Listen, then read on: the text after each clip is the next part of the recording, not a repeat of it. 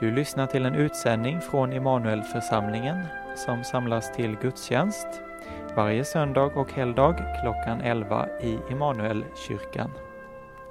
För information och kontaktuppgifter gå in på hemsidan immanuelforsamlingen.se.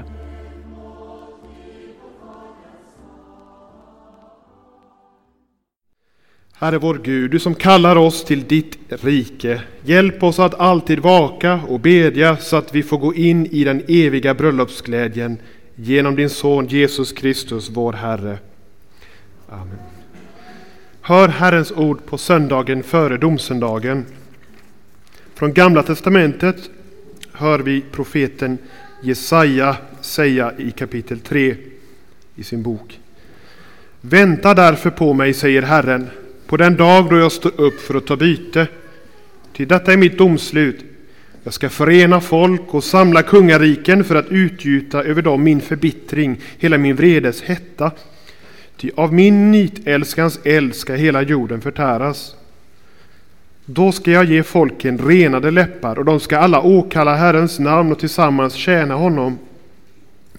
Från trakten bortom Nubiens floder ska mina tillbedjare, mitt förskingrade folk, frambära offer åt mig. På den dagen ska du inte längre blygas för alla de överträdelser som du har begått mot mig.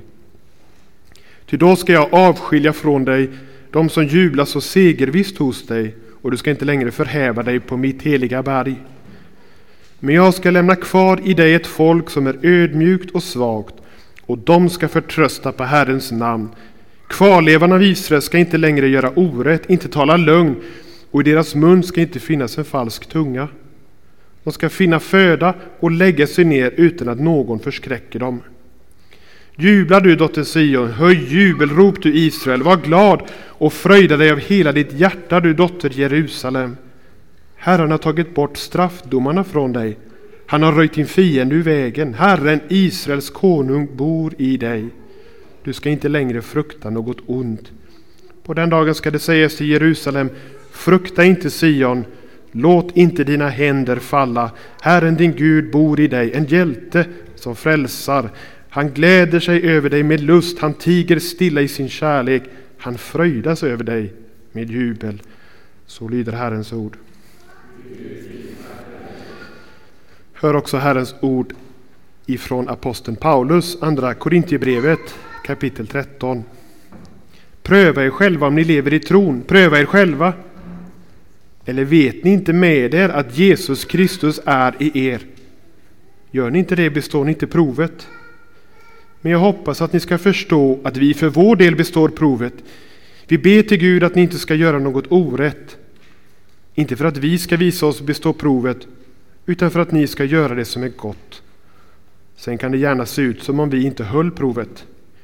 Ty inte mot sanningen förmår vi något, utan för sanningen. Vi är glada när vi är svaga och ni är starka. Och vad vi ber om är just detta, att ni ska stå fram till allt större mognad. Så lyder Herrens ord. Upplyft era hjärtan till Gud och hör söndagens heliga evangelium. Så skriver evangelisten Lukas kapitel 12. Jesus sa till sina lärjungar, spänn bältet om livet och håll lamporna brinnande. Var lika tjänare som väntar sin herre hem från bröllopsfesten och som genast är redo att öppna för honom när han kommer och knackar på. Saliga är de tjänare som Herren finner vakande när han kommer. Amen säger jag er, han ska fästa upp sina kläder och låta dem, ligga, låta dem lägga sig till bords och själv komma och betjäna dem. Kommer han under andra eller tredje nattväkten, saliga är de om man finner dem vakande. Men det förstår ni ju, att om husägaren visste när tjuven kom skulle han inte låta honom bryta sig in i sitt hus.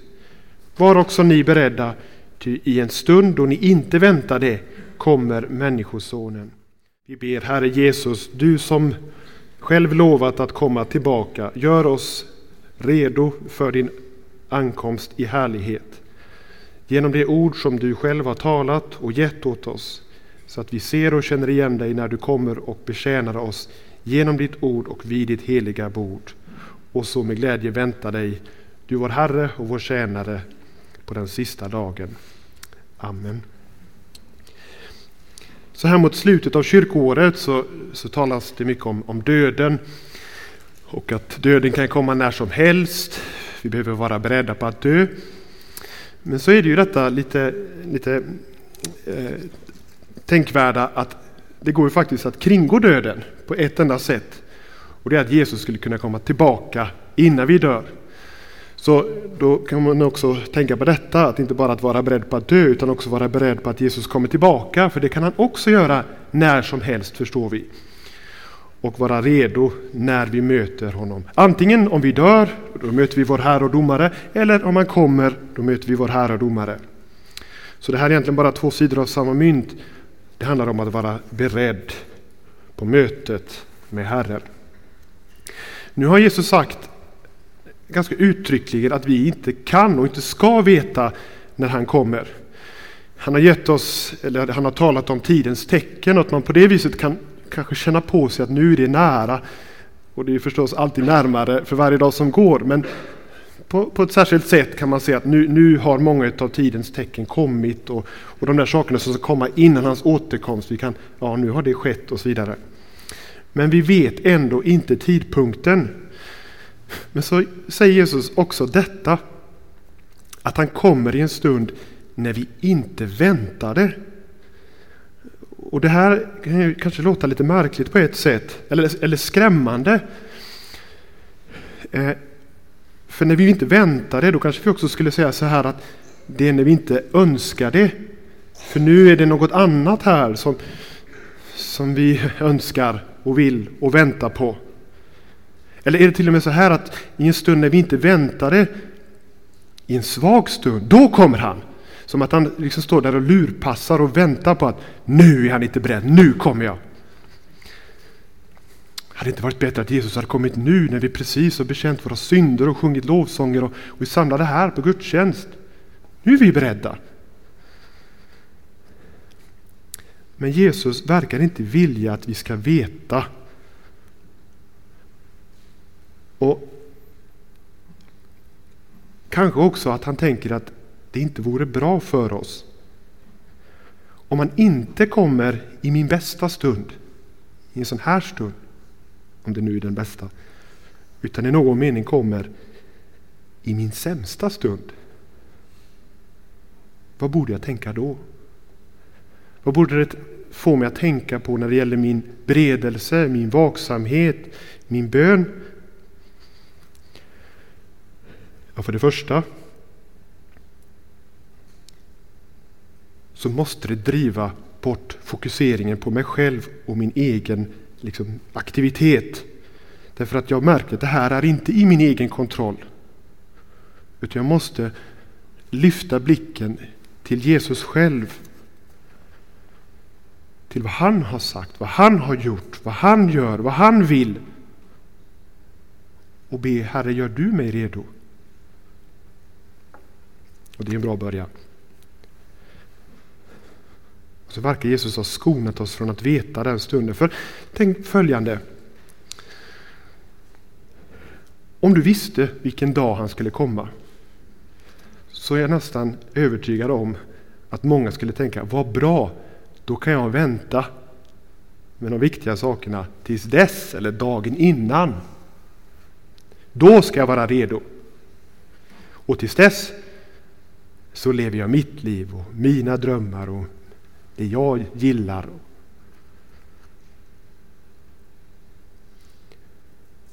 Men det är att missförstå hela beredskapen. Det är inte först då du ska vara redo. Utan Jesus vill på något sätt tänka att nej men det är nu.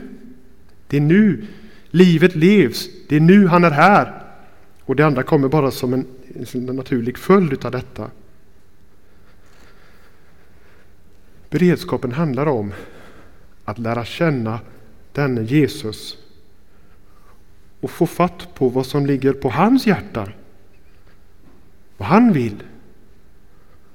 Och så ledas till att vilja det som han vill. För det är ju det enda som kommer att ske då när han kommer. Hans vilja sker och det är det enda som då kan ske. Så då finns det inte längre någon konkurrerande vilja hos mig utan jag kan bara säga ske din vilja. Och kanske att jag inte är redo för det men väntar till den sista dagen. Utan jag leds att bereda mig för denna bön redan här och nu. Och så den här lite skrämmande tanken att vi inte vet. Och till och med han kommer när vi inte väntade. Skulle leda oss att ta detta hjärtats vilja och, och liksom fokusering på största allvar. Och det är en del av beredskapen.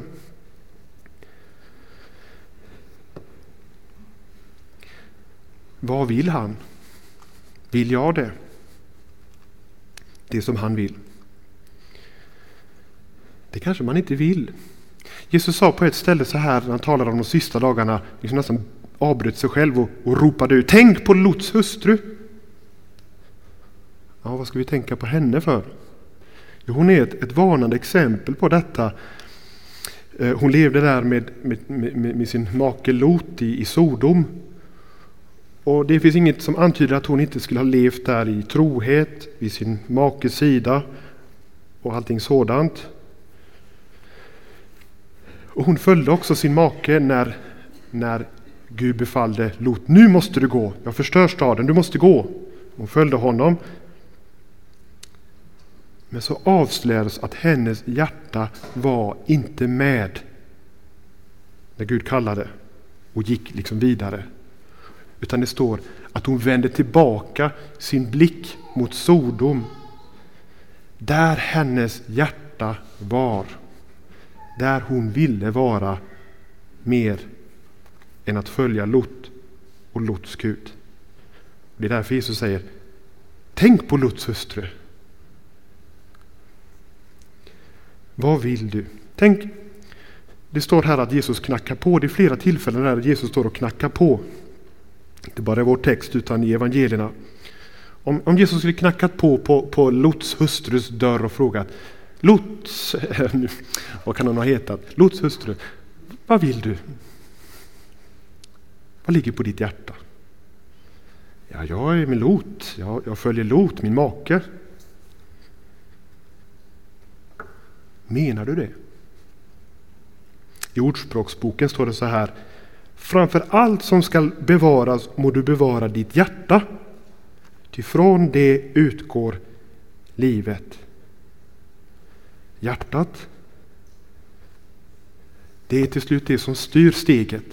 Och det styrde hustrun, Lots hustrus steg. Det styrde hennes liv. Hon blickade tillbaka och därmed styrde också hennes hjärta henne i döden. Medan Gud kallade på Lots, förde honom närmare till sig och sa Nu går vi Lot.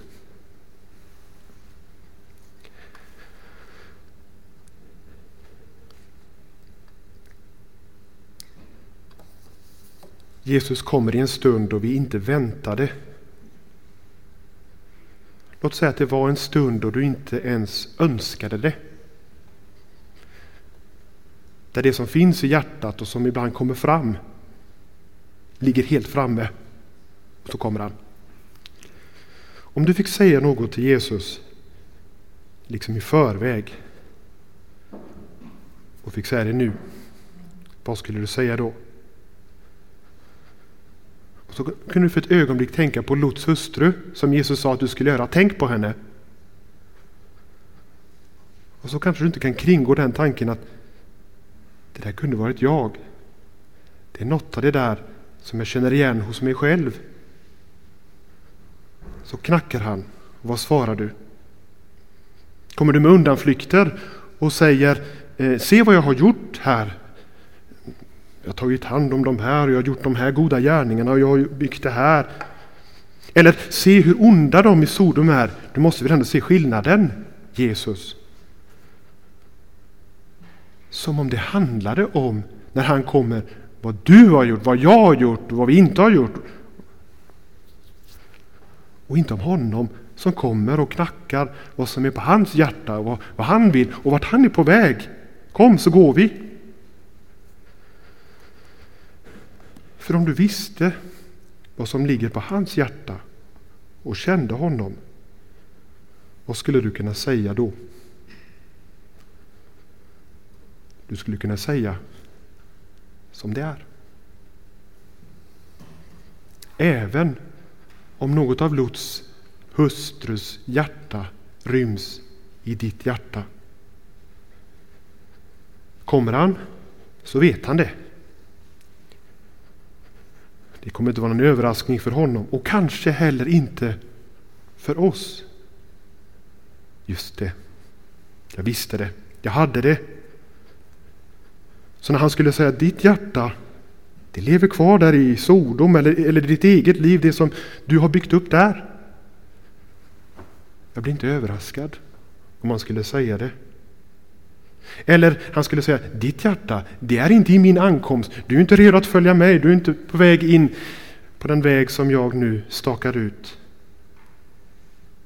Utan det är i ditt hjärta, ditt och det är ditt och det är ditt och det är ditt. Om man kommer i en oväntad stund, eller till och med en oönskad stund,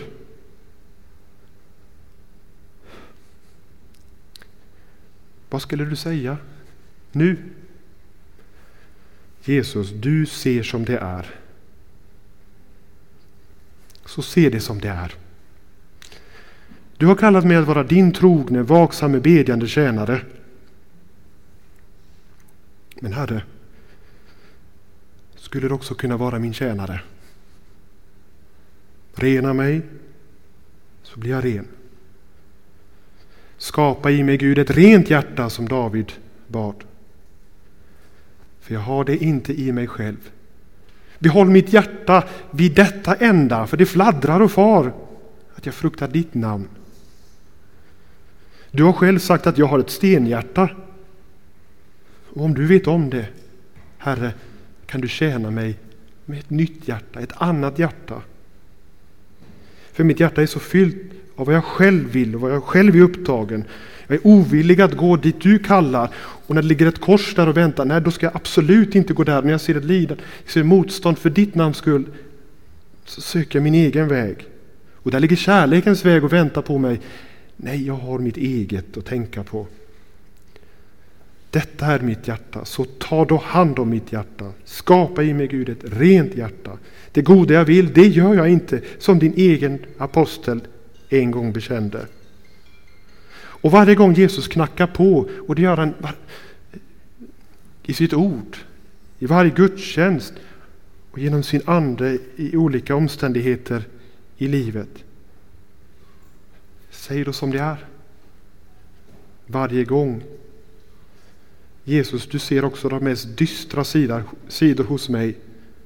Så se då det. Och när dörren, när det knackas på dörren och dörren öppnas så kan inget döljas. Och att vara beredd på det, det är en del av denna vaksamhet.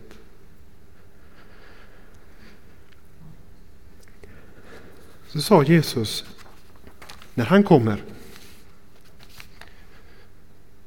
så står det att han sa, då ska han låta tjänarna lägga sig till bords och själv passa upp dem. Är inte det väldigt märklig utsaga. När han kommer, då ska vi tjäna honom och då ska vi liksom bära upp honom i, i lovsång och i härlighet. Nej, han ska passa upp oss när han kommer. Är det inte väldigt överraskande?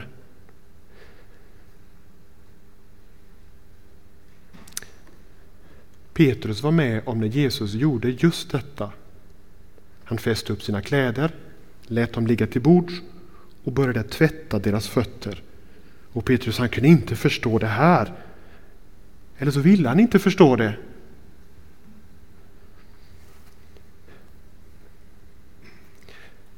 Jesus sa, längre fram ska du förstå det. Vad var det som hade hänt längre fram? Vad var det som hade blivit uppenbart för tjänaren Petrus, redo att tjäna? Jo, han hade blivit uppmärksam på vad hjärtat var kapabel till. vad var det han var kapabel till? Jo, det sista som han själv ville. Nämligen att förneka sin Herre och svära sig fri från vänskapen med honom för att rädda sig själv Och kanske är det just det som jag vill rädda i hjärtats djup. Mig själv.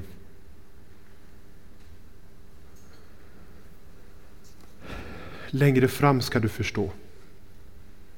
Och så kom detta med Jesu död, hans uppståndelse. Och Jesus kom för att möta sin lärjunge Petrus. Och Petrus brister ut. Herre, du vet allt. Du visste allt. Du tvättade mina fötter trots mina pro protester. Och här står du nu, död, uppstånden och med dina sårmärkta händer och du har sökt upp mig, inte med de lyfta händerna till dom, utan med de sänkta händerna till nåd, till förlåtelse, till frihet, till upprättelse. Och den Jesus, du vet allt. Du vet att jag har honom kär. Jesus, min Herre, som jag vill följa alla mina dagar. Min tjänare, tvätta mina fötter. Nu, varje dag, som du alltid har gjort. Redan innan jag förstår vad det skulle vara nyttigt för. Bär mitt arma hjärta, du som bär och har burit mitt arma hjärta. Gör det varje dag så som du bar det till korset, hela tyngden av vad det är på hjärtat till korset. Så när Jesus säger håll lamporna brinnande, så håll lampan brinnande med bilden av din Herre som tvättar fötter. Med bilden av din gode herde som söker upp det hundrade fåret. Och med hjärtat fäst vid bordet. Där du får lägga dig själv till bords och bli betjänad av honom, av din tjänare. Med sin egen kropp, med sitt eget blod. Och med det ryms allt som du behöver. Det finns inget liksom, tillägg. Som, allt är färdigt, allt är tillrätt. För dig utgivet, för dig utgjutet. Och som renar de dunklaste motiv ett hjärta bär på som jag tror bara han själv känner. Och då behöver du inte bli så överraskad när han kommer den sista dagen och du får nu passar han upp. Det är ingen överraskning. Är det inte så du precis har lärt känna honom som den som låter oss ligga till bords och själv tjänar oss med sitt goda, med sin nåd, med sin förlåtelse, med sin frid. När du kan säga det är så jag har lärt känna dig Jesus. Så att när du nu kommer i härlighet så är det som jag alltid har mött dig och ska möta dig. Men som inte känner honom, de kommer att gå och bära på denna djupa rädsla att han ska komma i den oönskade stunden och liksom slå igen musfällan. Avslöjad, tagen på bar gärning. Men han är här för att tala och göra ett hjärta redo och med sitt ord och sin ande så håller han våra hjärtan ödmjuka, uppriktiga, liksom öppna inför honom. Om så både Lots hustru och Petrus ryms där, eller kanske just därför. Han är här för att tjäna, tvätta, rena, förnya. Och när du gång på gång möter honom såsom din tjänare så ser du vad som ligger på hans hjärta, vad han bär på sitt hjärta ända upp på korset så långt det behövs bäras för dig, för alla. Och skulle du då, skulle det vara så här att han kommer i liksom en riktigt bedrövlig stund. En småbarnsförälder skulle kunna tänka ut en riktigt bedrövlig stund. Så skulle du kunna säga så här till honom. Jesus, din stund har kommit. Och nu har jag lärt av ditt ord att du ska betjäna mig. Och nu ska du betjäna mig en sista gång med ett nytt hjärta som är odelat och fullkomligt där hos dig med din goda och heliga vilja. Och mitt hjärta önskar inget annat, inget begär efter det onda, utan blott detta enda, att vara hos dig och vilja det du vill. Äntligen! Och det här gör något för vardagen som ju är tjänst. Du tjänar dina barn, din familj, dina grannar, din stad, din kyrka, ditt land, dina medmänniskor. Men du behöver inte göra det här för din egen skull. För Det måste du inte.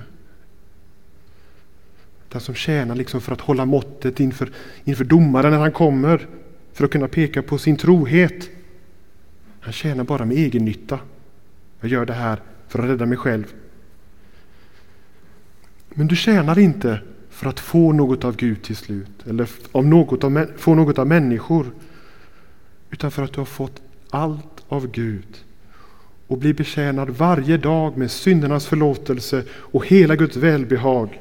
Idag och på den sista dagen. Och så kan du liksom släppa taget om egennyttan och tjäna din familj, dina medmänniskor, din kyrka, den omgivning som Gud har gett dig. Du kan göra ditt bästa, du kan göra det troget, uthålligt, även om det är jobbigt. Inte liksom för att räcka till och duga nervöst liksom klamra sig fast. Gud är redan glad i dig, det har han låtit dig veta. Han låter sitt ansikte lysa över dig och är dig nådig. Han vänder sitt ansikte inte bort ifrån dig utan till dig med frid. Och varför gör du det då? Tjäna dina medmänniskor. För att glädja dem och hjälpa dem som tar emot det. Som om det vore Gud själv som hjälpte dem. Och det är ju det som är poängen. Du tjänar andra såsom en som själv har blivit betjänad av Gud, din Herre och tjänare, han som tvättar fötter och älskar så långt som det behövs till döden och domen på korset. Och så har han ju också samma öga för de andra, de som kommer i din väg och kommer liksom runt omkring dig. Tjäna så som han har tjänat dig. Och låt oss därför gå i frid, ja i frid, och tjäna Herren med glädje. Låt oss be. Lovad vare du Gud och välsignad i evighet som i ditt ord tröstar, lär, förmanar och varnar oss. Helige Ande, skriv ordet i våra hjärtan så att vi inte blir glömska hörare utan varje dag växer till i tro, hopp, kärlek och tålamod in till slutet och får bli saliga genom Jesus Kristus, vår Herre. Amen. Låt oss stå upp och tillsammans bekänna vår heliga kristna tro. Vi tror på Gud Fader allsmäktig, himmelens och jordens skapare. Vi tror och på Jesus Kristus, hans enfödde Son, vår Herre, vilken är avlad av din heliga Ande, född av jungfrun Maria, pinad under Pontius Pilatus, korsfäst, död och begraven, nederstigen till dödsriket, på tredje dagen uppstånden igen ifrån de döda, uppstigen till himmelen, sittande på allsmäktig Gud Faders högra sida, därifrån igenkommande till att döma levande och döda. Vi tror och på den helige Ande, en helig allmännelig kyrka, det heliga samfund, syndernas förlåtelse, kroppens uppståndelse och ett evigt liv.